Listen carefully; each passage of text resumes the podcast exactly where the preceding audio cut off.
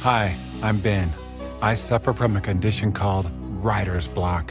It strikes when I'm at work. That's why I choose Canva Magic Write. It works fast, generating text in seconds, thanks to AI. Common side effects include increased productivity, compliments from coworkers, feelings of satisfaction. Now I can say bye bye to writer's block. Ask your boss if Canva Magic Write is right for you at canva.com, designed for work. Canva. At Morgan Stanley, old school hard work meets bold new thinking. At 88 years old, we still see the world with the wonder of new eyes, helping you discover untapped possibilities and relentlessly working with you to make them real. Old school grit, new world ideas. Morgan Stanley. To learn more, visit morganstanley.com slash why us. Investing involves risk. Morgan Stanley Smith Barney LLC.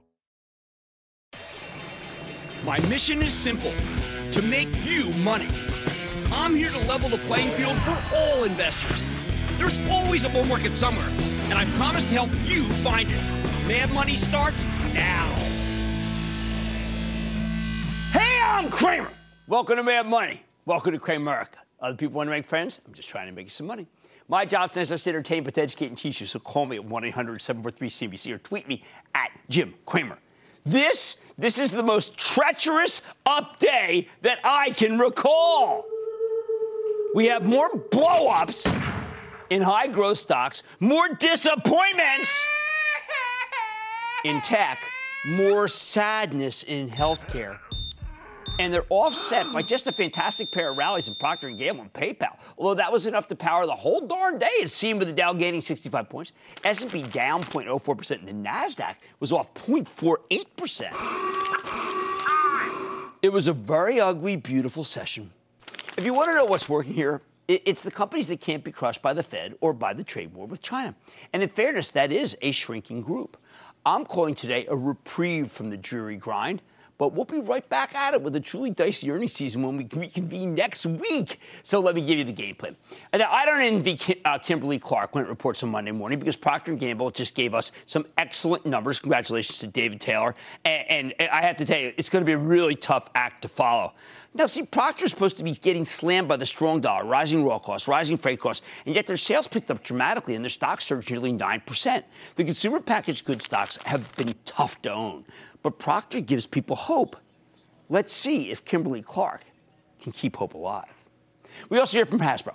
And these guys have been put through the worst of the Toys R Us collapse. That's flooded the toy market with excess inventory. So I doubt the company will be able to trounce the numbers yet. But if they can't do it this quarter, you know what? They're going to do it next quarter. I like the stock of Hasbro here, although I'd like it even more if it sells off. Layoffs there.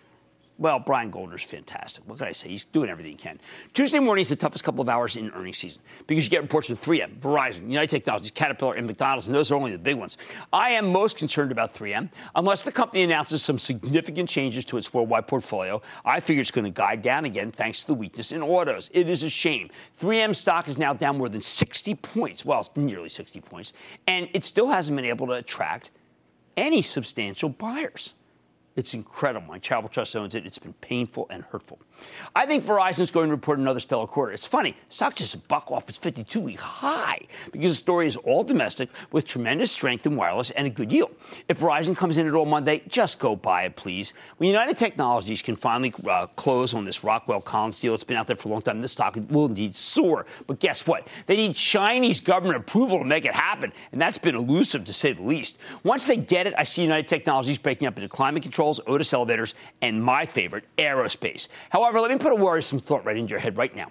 Today, Honeywell, which is further along its restructuring, reported what I can only say was a monster good quarter. I was so thrilled when I walked in this morning. I said, wow. But you know what? Someone talked about tariffs on the call, and then boom, next thing you know, the stock is actually down, which frankly is pretty insane. It's mighty hard to trust the industrials because of China. And the Fed's not exactly making it easy either. So, uh, since United Technologies has some housing exposure and some Chinese exposure, pass. Caterpillar should be terrific. But I doubt anyone will really care. Link to China, slowing. Link to construction in this country, slowing. Link to mining, eh. When you look at United, how United Rentals got annihilated, remember they do not use Caterpillar equipment, but how they got annihilated after reporting a solid quarter, more on that later. I don't think it bodes well for CAT, even though I think it's doing well. McDonald's, on the other hand, could be, yes, the son of Procter & Gamble. It's a coiled spring, where CEO Steve Easterbrook tells a dynamite story about a return to growth in the U.S. Oh, this guy's a fabulous chief executive, and I think he's reinvigorating the company's sales with uh, a franchise-pleasing ideas. Remember, the franchisees are really important, and with great technology and a lot of good thoughtful ideas. Now, Wednesday, we hear from Boeing, and the aerospace industry is so strong that even some negatives about China, not that I expect any, can't derail this story. I bet they'll talk about the burgeoning service business, which, like with Apple, has terrific margins. And not to mention, of course, they have an insanely large backlog at Boeing. You want to see how Time Warner's doing, don't you? Now you have to tune into AT&T's call Wednesday morning. I think they're going to regale us with the greatness of their faster-growing media division. But I'm concerned that we'll also hear about that worrisome balance sheet that's caused the stock to lag dramatically behind Verizon. How about Ford? All right, this morning Morgan Stanley booted Ford off its buy list, taking uh, talking about all the dreams that didn't pan out. When I see a downgrade that close to when it records, you know what I have to say? I think it's going to be a doozy of a quarter. It's hard to believe that this stock really acts almost as badly as it did during the Great Recession. I hope the Fed listens to Ford's conference call so they can just see how how weak some parts of this economy really really are. Please don't be oblivious. Just Get on the call, Fed. On the other hand, I do expect a blowout number from Microsoft. It's a stock that we own from my Charitable Trust. Now you can follow along with what we're going to be saying and doing by joining the ActionAlertsPlus.com club. I'm focused on Azure. That's their cloud business that's giving Amazon a run for its money, although Amazon still is the leader. We get results from Visa, a beloved financial technology or fintech company, and I expect it to deliver a solid quarter like we got today from American Express and PayPal. More on PayPal later. Visa's always a buy on any weakness leading up to earnings. Yeah, take a look at the chart. You'll know what I'm talking about. Oh boy, here's one. AMD reports, and the problem here is the stock has run so dramatically this year that that set the bar pretty high in itself. That said, those expectations are being reset rapidly as AMD's down more than 30% from its highs, including a hideous 11% decline today. I do not like how this stock works. If you don't, uh, uh, it's just not working right. It's not doing what it's just acting badly. Now, if you already own it, uh, I don't think you should pick up any more, and I, I think you should certainly wait if you don't have any to buy it. It's just doesn't act well. Thursday's huge.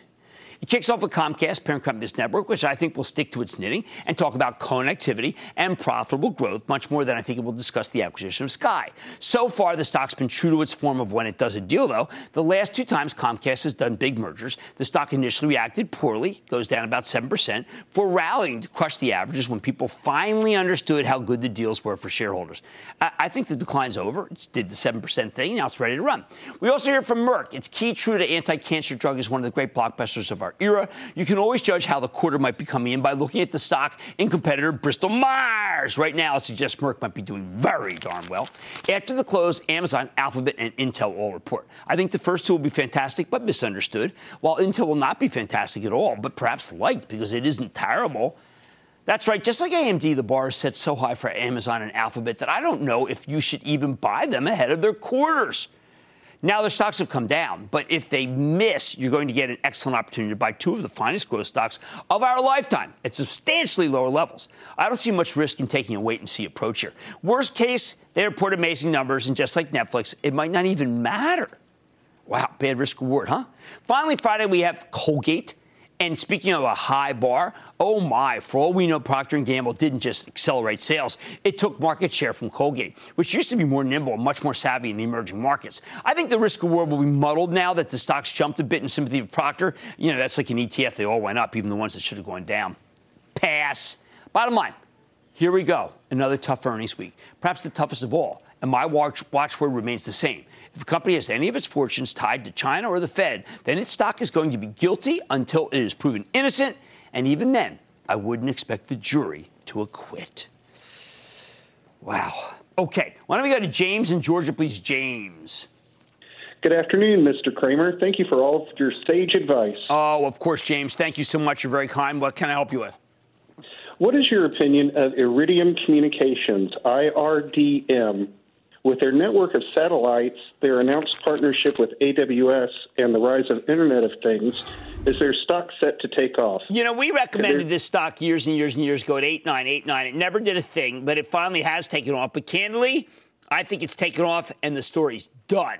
I want to go to Alex in the great state of Oregon. Alex. Monsignor Cramer. Monsignor. Uh, thanks for everything you do. Uh, I've been in a world of pain and hurt with Freeport Mo McMoRan for the last four years. They're bouncing off of 52 week lows, and I know they're reporting next week. Any ideas on this? It's China. Sweetheart of it's China company? related. We don't touch anything related to China. Nothing. Nothing at all. It's just, you can't. It's just too dangerous. All right. Next week is one of the toughest earnings weeks of all because why? They all report at the same time. My advice if a company is tied to China or the Fed, I think you need to be concerned. Maybe be a little careful. Mad Money tonight. PayPal added a verb to the English language, as in just Venmo me. Will this innovator of a cashless society keep capitalizing on digital dependence? I got the CFO after earnings. Wow, see that stock today? Then United Rentals stock is down 30% year to date. What the heck is happening with the company? And where should you go from here? It is not an easy call. May I just tell you, I am just flummoxed about how badly that stock acts. And note to the Fed, inflation is not the issue. I'll explain. So stay with Don't miss a second of Mad Money. Follow at Jim Cramer on Twitter. Have a question? Tweet Cramer. Hashtag mad tweets.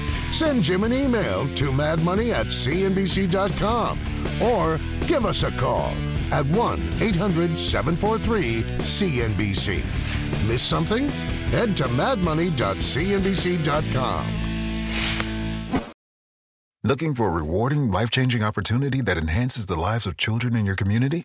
With almost 50 years of experience, Huntington Learning Center is the nation's leading K 12 tutoring and test prep franchise, dedicated to shaping brighter futures for our students and franchisees. Huntington is the top revenue producing supplemental education franchise in the U.S An our proven system is the key to success for you and your students. The Huntington Advantage includes low startup cost, turnkey systems, dedicated support teams, national and local marketing support, and multiple revenue streams to help you build a life enriching and profitable business.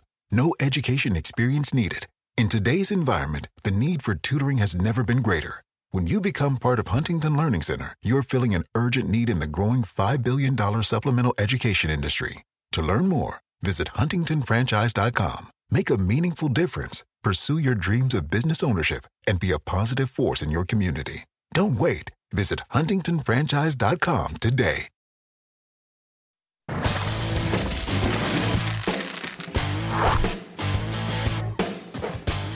Good news still matters.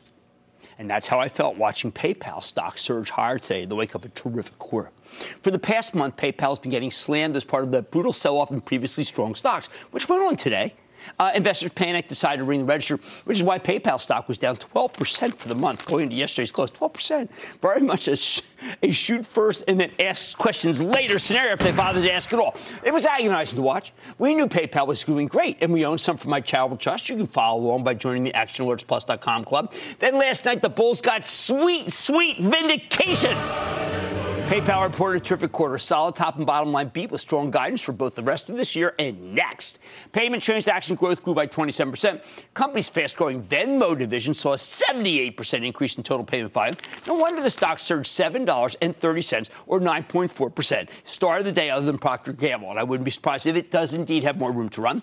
But do not take it from me. Let's check in with John Rainey. He's the PayPal's chief financial officer. Hear more about the quarter and where his company is headed. Mr. Rainey, welcome back to Mad Money. Hey, Jim, how you doing? I am doing well, John. I'll tell you why I'm doing well. Because you had 9.1 million actives added. I think that's the standout figure this quarter. Yeah, that's probably the thing that we point to as the most successful thing in the quarter. That's an all time record for us. Uh, we're at uh, a rate that's uh, over 30 million on an annual basis for net new actives, and, and you continue to see our platform become more relevant, where we now have almost a, over a quarter of a billion uh, customers on our platform. Well, you know what? I, I, have to tell you, John, there was a time, even maybe a year and a half ago, where our conversation would be, well, how bad are you going to be hurt by uh, eBay, eBay and the separation? I now think that it's finally getting to the point I cannot wait until it's finished because of all the big deals you can do once you're totally uh, disentangled. Yeah, Jim, it, it's interesting. If you look at our quarterly results, uh, the non eBay part of our business grew at 28%. That was roughly eight times the rate of growth that the part of our business that relies on eBay grew. And, and, and you're right, as you note, uh, we announced a couple big partnerships in the quarter, one with Walmart, another with American Express, and we now have agreements with all four of the major networks. And what this does for us is it translates into the very first point that you made, and that's adding net new actives, adding customers to our platform. As it becomes easier for people to vault a, a payment instrument or use us in other other methods, uh, you see more customers coming to our platform. John, I have to tell you, I couldn't tell who was more excited about the American Express deal. You guys, or frankly, on the American Express conference call last night, I know it's coincidence you both reported at the same time, but American Express thinks it's going to be gigantic. I'm talking about needle moving for both your companies. Yeah, it's very exciting. You know, American Express customers will now be able to, within the, the Amex app, be able to pay their friends and peers through PayPal or Venmo. At the same time, they can use their membership rewards points to go shop at many of the millions of merchants that PayPal has across the world. Now, I think that we have to mention the Venmo monetization because you know, Dan and, and, yourself, you've told us over and over again listen, we monetized PayPal when people said we couldn't. This was the quarter where you're beginning to see meaningful acceleration among the people who are, mon- who are actually using some of the monetized features in Venmo. Tell us how that's going because it seems pretty quantum.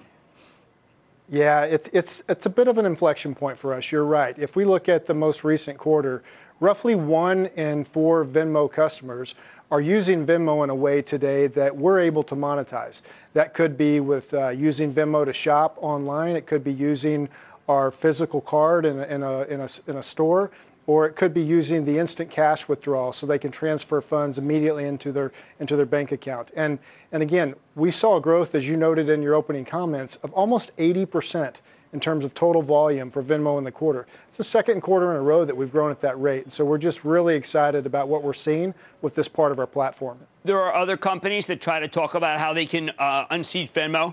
I, if you don't mind, for just you know, 30 seconds, can you explain to people who don't use Venmo or don't know about it that the millennials who do use it don't just use it to pay? It is about an expression of what they do and where they've been.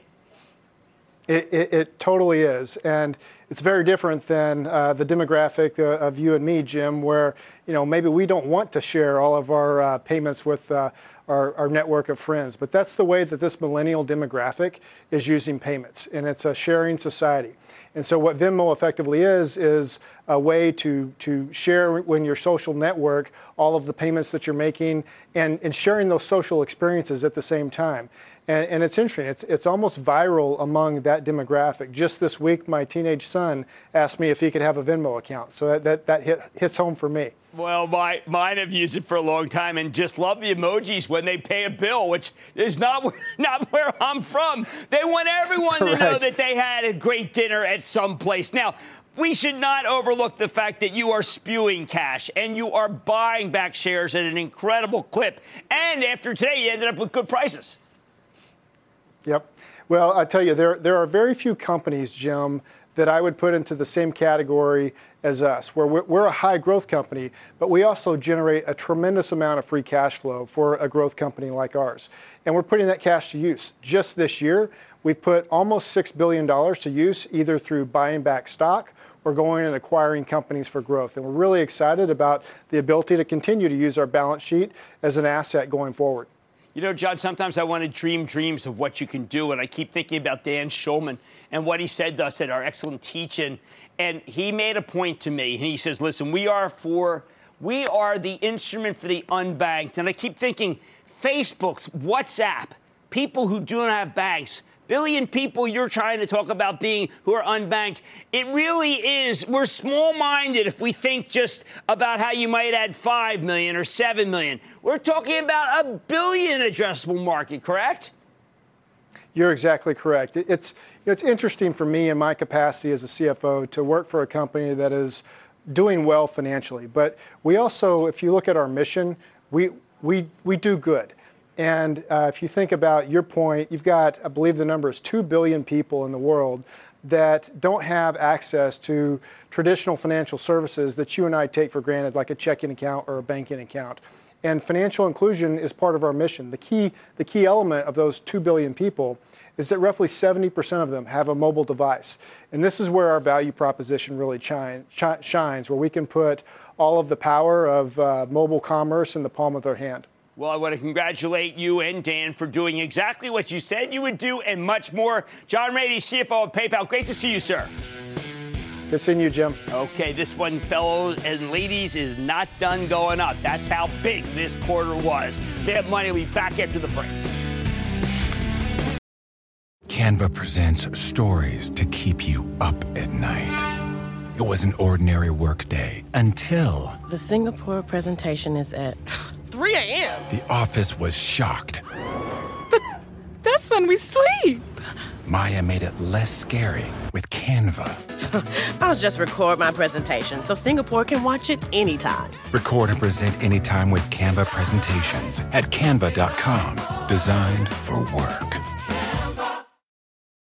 Support for this program is provided by Chevron. Demand for energy is projected to continue rising in the future. To help keep up, Chevron is increasing their U.S. oil and gas production, and they're innovating to help do it responsibly across their operations, including their Gulf of Mexico facilities, which are some of the world's lowest carbon intensity operations, helping supply energy that's affordable, reliable, and ever cleaner. That's energy in progress. Learn more at chevron.com slash meeting demand.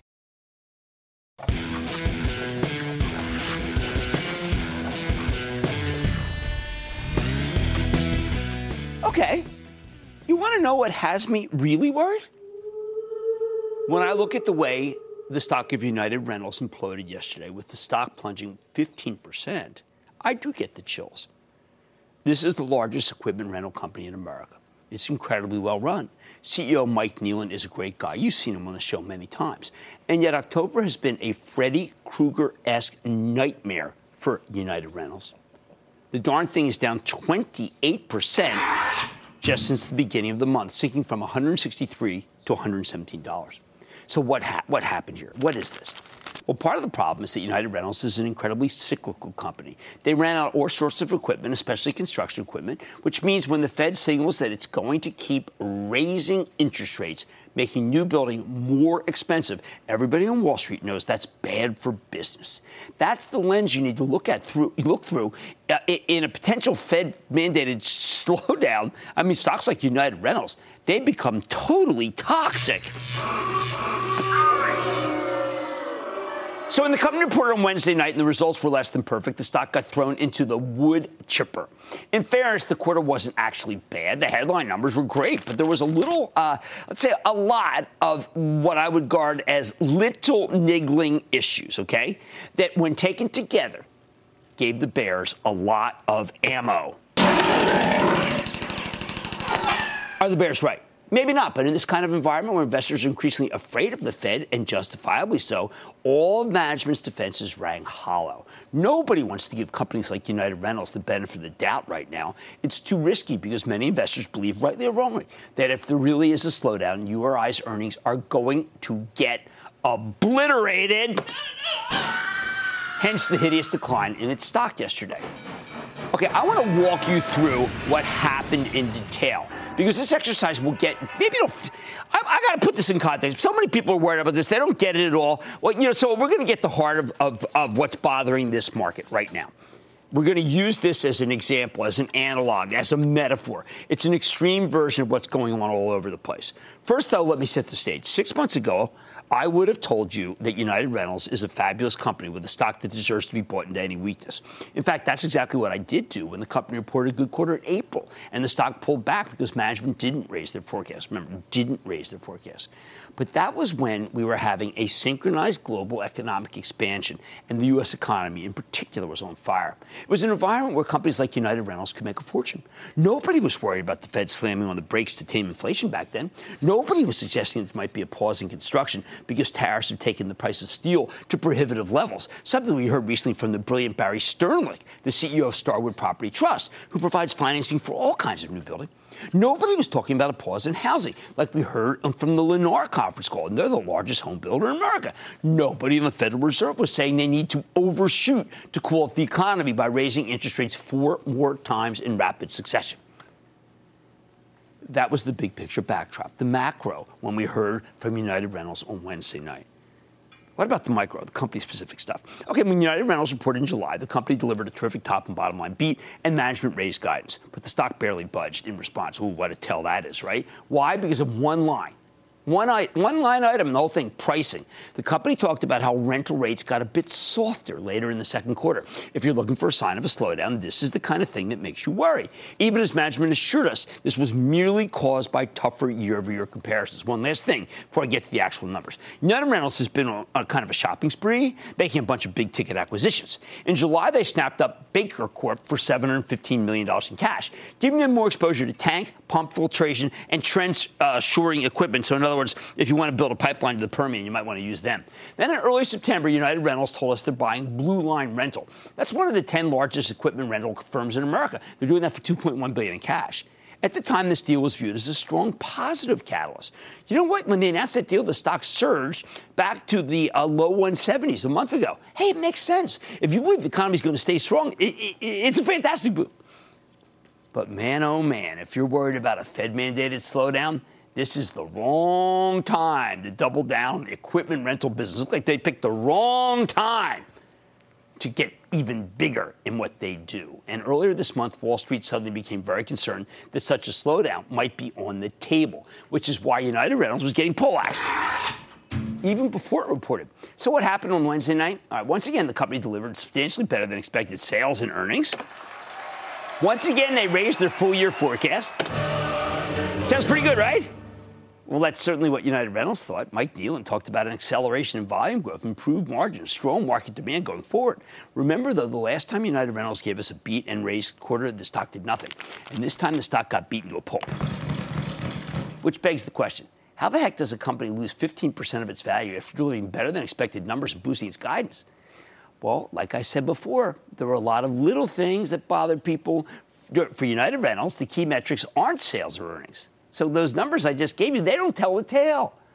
The key measures are the rental utilizations, rental rates, and time utilization, and how much they can charge for their equipment and how often that equipment gets rented out. Rental rates came in at 2.1%. Now, that sounds uh, okay, but uh, here's what the problem was Wall Street was looking for 2.5. Wall Street 2.5, United Rentals 2.1. Now, uh, that's not a huge miss, but the numbers deteriorated from month to month, and their time utilization declined by what's 100 basis points. That's how they calculate it. And that is actually not great. And it didn't help that while the analysts were freaking out about these figures, management didn't seem to think they were a big deal, at least on the conference call. I think that they, they were complacent. The company kept arguing that rates are pretty good, and more importantly, they're leading to incredible profitability. But the analysts kept asking over and over why pricing wasn't as good as expected. Finally, Stephen Fisher from UBS asked point blank. In April, in this call, we were talking about 2.5% to 3% rate growth being reasonable for the year with potential for better. And now it seems like we're closer to 2%. So I guess I'm really just wondering what changed? Listening to management's response, you think that the analysts were trying to fabricate a negative story out of whole cloth, basically saying rates were about where they expected, and they're practically coining money. So what? That what's the problem? What else? The company's been borrowing a lot of money to fund its acquisitions, and management indicated they'd, they'd be fine borrowing even more money to do more deals. That's not necessarily what you want to hear in a rising interest rate environment, but though. On top of that, United Rentals used to be a voracious buyer of what? Buy, buy, buy, buy! Its own stock. They've shrunk the share count by 23% since the end of 2013. In April, they authorized $1.25 billion repurchase program, set to be put to work by the end of the next year. But when the company reported on Wednesday, what did they say? Well, they told us they're pausing the buyback until they finish acquiring Blue Line. Oh, that's not good. That's not good at all. It'd be much easier to buy the stock into weakness if the company was buying right next to you. And it was that before this happened, you know what it was? It was a Trump stock, Trump stock. Now more. At these levels, United Rentals sells for just 6.4 times next year's earnings estimates. You know what that says to me? It suggests that money managers simply do not believe they'll be able to hit those estimates. Now, is actually anything really wrong with United Rentals? Probably not. At the moment, I think the company's doing just fine. But you see, that's no longer the issue with stocks. The bottom line is that United Rentals has become a proxy for the business cycle. This is what happens to anything economically sensitive when the Fed gets too aggressive and brings to a conclusion the business cycle. Investors looking for any excuse to bail because they know the numbers will be crushed in a slowdown. So be careful because until the Fed relents, we could see many more cyclicals that get crushed after reporting good quarters that just happen to have a slight amount of hair on them. Pete in Arizona, Pete. Hey, Jim, Wicked Pete, how you doing? I am doing well, Pete. How about you? Hey, uh, Jim, I, I'm doing great. Just getting ready to watch uh, Trump come in in Arizona here. But All hey, right. uh, I wanted to talk about Harley Davidson. Uh, Harley Davidson, uh, I've been a long time rider. Harley Davidson has really kind of changed things. Uh, they've come out with a lot of new tech in their bikes, and they've got uh, for 2022 They've got 15 new models coming out. That's really going to change the uh, the stock of the company. The biggest problem I see with Harley Davidson has right now is there's a glut of motorcycles, over a million used motorcycles around North America.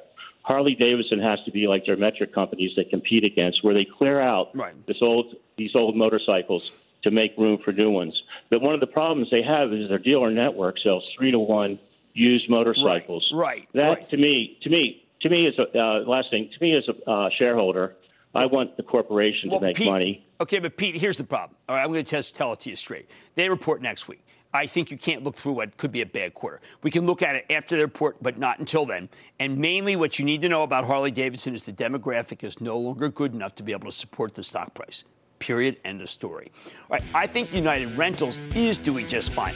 I think Mike Kneeland is doing a good job, but it's acting like a proxy for the larger business cycle, which we know is turning down. So I say be careful, because until the Fed relents, more cyclicals will probably get hit just like you or I. All right, much more Mad Money. Ed. It's a company that's used by the likes of Cisco, Starbucks, and Weyerhaeuser, and you may never have heard of it. I'll reveal the name when it when I turn in tonight's homework. Then Fed field trip. Um, I'm giving you my take on what Jay Powell may be missing about our labor shortage right now, even though he's a great guy, and why I think he'd benefit from seeing what's really happening in Silicon Valley like we do, and what it means for our employment situation. It's all about the homework. And your calls rapid fire tonight's of the lightning round. So stick with Cramer.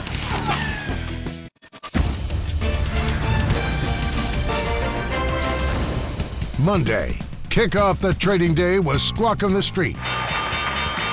Live from Post 9 at the NYSE. About half of those are from Millennials. Yes! I didn't Damn, even know. I you're like just Jeopardy. guessed. You darn. If What millennials is are buying millennials? millennials. What are millennials? What are millennials? Yeah, what are millennials? Yeah. Millennials? It all starts at 9 a.m. Eastern.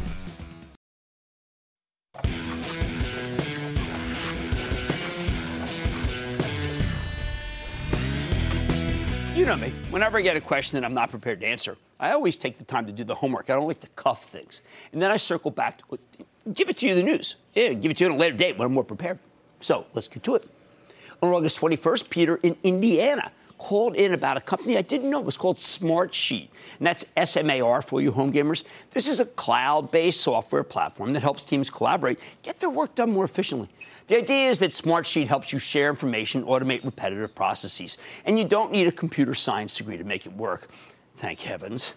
Now, I'm torn about these cloud based software as a service stocks. On the one hand, I believe the best of the cloud companies have terrific businesses. I, I think they'll be the major winners over the long haul. On the other hand, the market has suddenly become very hostile to this group. It is just one of the anathemas in this tape because the Fed keeps talking about inflation. Inflation is deadly to growth stocks.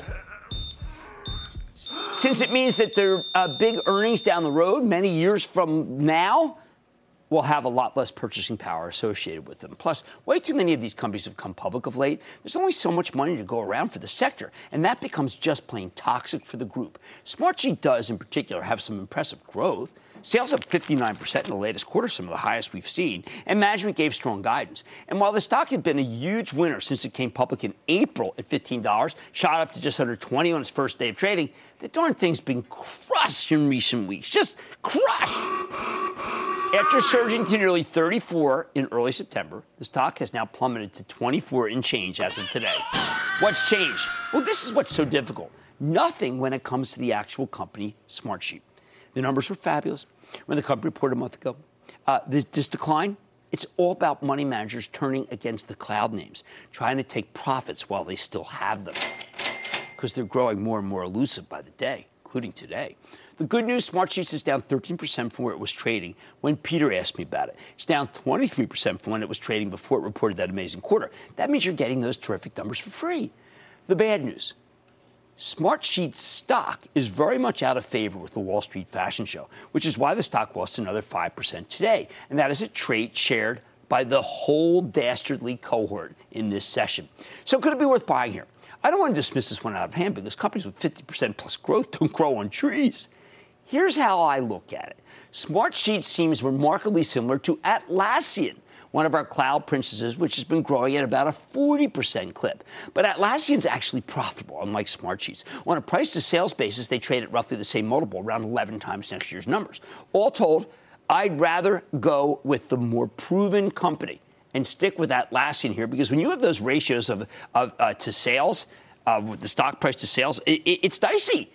Honestly, though, if you want to buy either of these cloud stocks, I think you can afford to be patient. I recommend picking at them a little, but then wait for more weakness to build positions because, you know, I've got to tell you, it, it, it's become very gut wrenching for this group.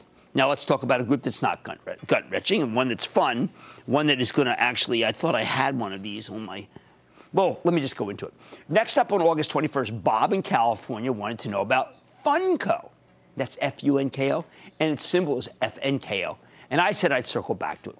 Funko sells all sorts of pop culture consumer products, specially licensed collectibles, like figurines for fans of movies, TV shows, video games, sports teams, musicians, you name it.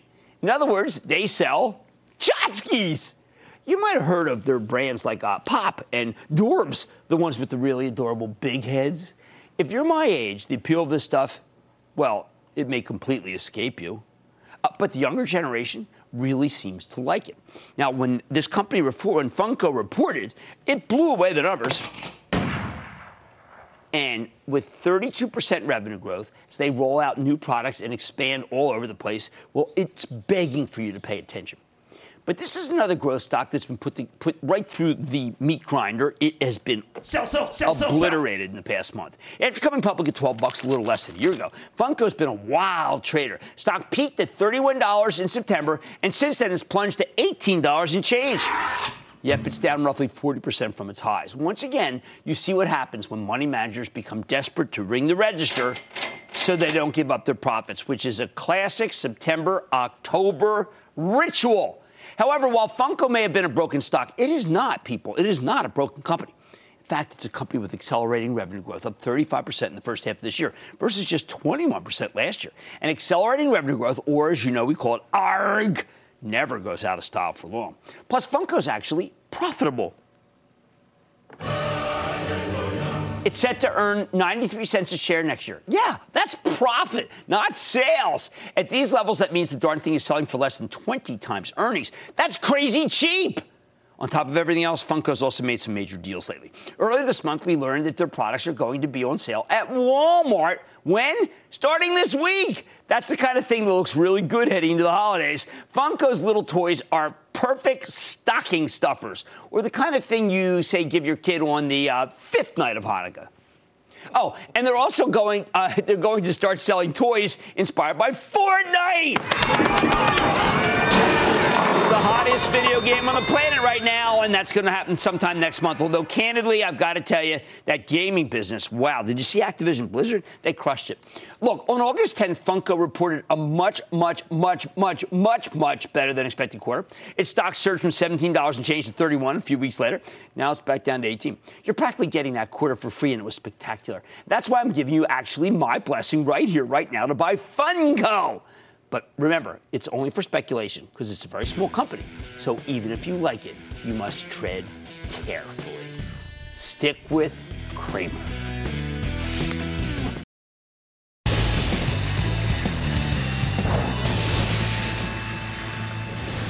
It is time. It's time for the light round. What's about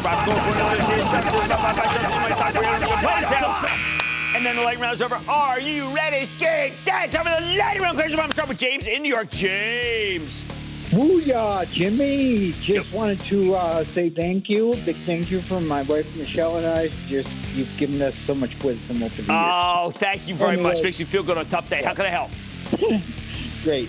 Uh, Eli Lilly took a position and wanted to know your thoughts. Uh, I think Eli Lilly is very good, but has had such a run that I can no longer count as buying up at these levels. I need to go to Luis in North Carolina. Luis. Hello, Jim. It's Luis in North Carolina. Long time since we talked. How are you? I am doing well, sir. I hope you are too. Yes, indeed. You know, health savings accounts are pretty big for people like me who buy insurance for their own. Yes. I love the stock. I need to know if you give us the pull the trigger note on HealthEquity. I think it's interesting. I mean, look, I think that if Paychex decide they want to get in that business exactly in that niche, I think that they could do great and they could actually do it pretty well through corporations. So I can't, I don't know if there's a big enough moat there, sir, but great that you called. Richard in New York. Richard! Mr. Mr. Cramer, sir, nice to hear your voice. You're truly the master and the wizard of Wall Street. And, and you need to know that because of your constant diligence, it allowed me to retire early. Wow. I'm paying attention. I thank you very much. God bless you. So after anyway, after a crazy day at the market, listening to your show keeps me in the you know okay. keeps me in the loop and gives me a better understanding. All Tonight, right. I need to have a better understanding about a stock that I started out to buy for the long haul, and I'm concerned now. It's it's uh, General Mills. Yeah, you see, they bought this uh, Blue Buffalo. Now, we feed Blue Buffalo, even the, the baby form, to Bob Marley, our new pet. There's an unbelievable video of Bob Marley playing with Everest. You have to go to Twitter. That said, I don't like what? I, it's on Twitter. It's on Twitter. But here's the problem. I don't like the stock because they took down too much money to pay for Blue Buffalo. They overpaid. They bought a lot of stock much higher and then they're selling lower. That is not my kind of company. But you got to go see Bob Marley interacting with Everest on Twitter. Scott, North Carolina. Scott. Scott. Hi, Jim. How are you? I am doing well. How about you? Great. Uh, I watch your show every day, man. I love Thank you. Uh, my question is about GoPro. Uh, the ticker is GP. Yeah, look, I think the GoPro's going to have a good holiday season. They've got new, they've got all new stuff.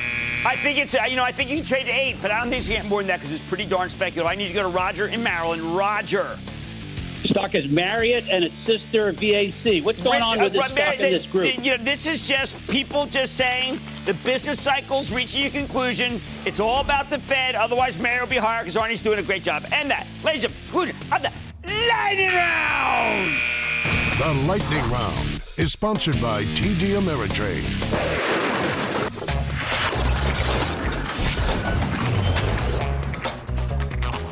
Jack be nimble. Jack be quick. Jack. Everest, Lisa, and I welcome new companion animal, Marley. Yeah, Marley looks real good. Yeah, slept in bed last night, didn't make any noise. He's a real sleeper. Along the long awaited day. It's almost here. Tomorrow, Canada legalizes cannabis. No, you jokers. Will you stop?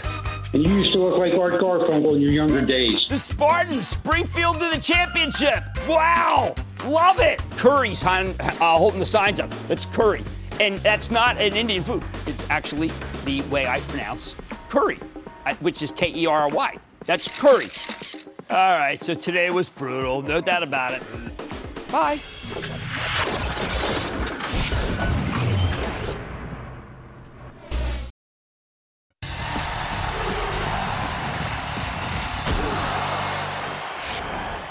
I make a point of going out to Silicon Valley multiple times each year because I need to know what's really happening out there. Every time I, I come back with two conflicting sets of emotions. I'm incredibly proud of our American companies and everything they've created to make our lives easier. On the other hand, I feel horrible that these technologies are going to put so many people out of work because make no mistake, that's exactly what innovation does. That's one reason I'm so appalled by the Fed. It's like they just stepped out of a time machine from 25 years ago. Right at the moment when Silicon Valley is laying waste to white collar jobs and many factory positions, that's why companies love the cloud. It lets them fire people. The Fed is obsessed with the disaster that is full employment. Never mind that we're not at full employment. The labor force particip- participation rate is below 63%. It was above 66% before the financial crisis. Unemployment's below 4% because so many people gave up on looking for jobs. But even putting that aside, technology has become an unbelievable job destroyer. And the Fed is oblivious to what's going on here because the changes aren't obvious. The cloud isn't shutting down factories. It's not driving companies out of business like we're seeing with Sears. It's a subtle displacement, but given time, I think it can do a great deal to keep inflation in check.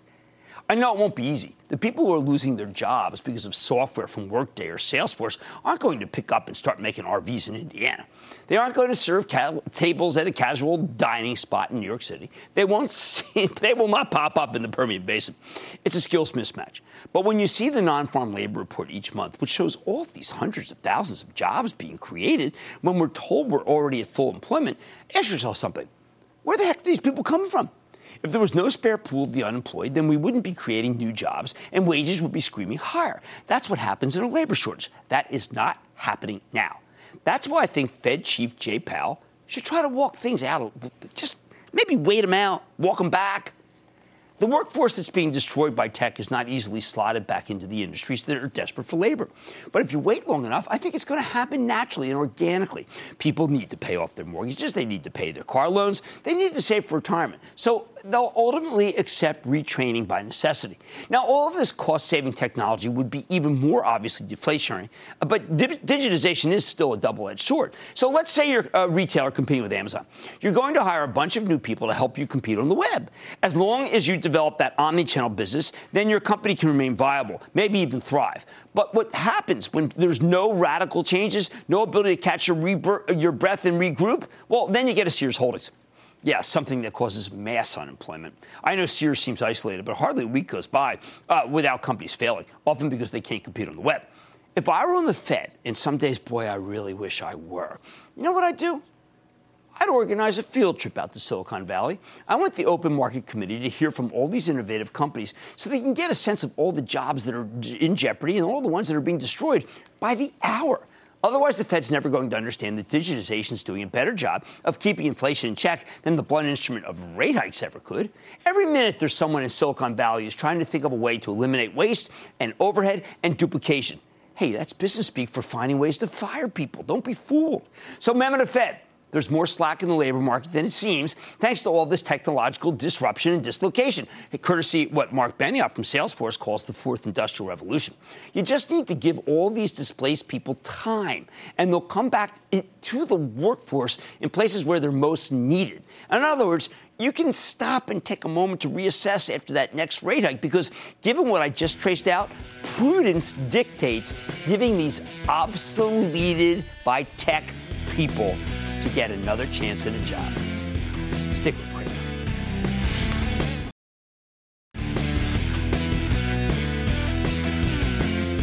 If it's caught between China and the tariffs, and the Federal Reserve and the multiple rate hikes, then the stock is going lower. That was the lesson of this week. Unless it reported a spectacular Procter & Gamble-like quarter, you ended up seeing these stocks go down, even great stocks like Honeywell. So we have to be careful until the market's more oversold and people are saying, you know what? Maybe, maybe we have found a bottom. And I don't know yet. Like says always, bull market somewhere. And I promise I'll find it just for you right here on Mad Money. I'm Jim Cramer, and I'll see you Monday. Meet Stacy. Stacy's on the hunt for a new pair of trendy glasses. Call me picky, but I just can't find the one. Luckily for Stacy, Walmart Vision has virtual try-on. Now she can try on hundreds of frames virtually, then upload her prescription and get new glasses delivered right to her door. Really? yeah, really. Well, the hunt just took a turn for the better. Buy your next pair of glasses with virtual try-on from Walmart. Welcome to Easy Eye Care. Welcome to your Walmart. Restrictions apply. See walmart.com for details.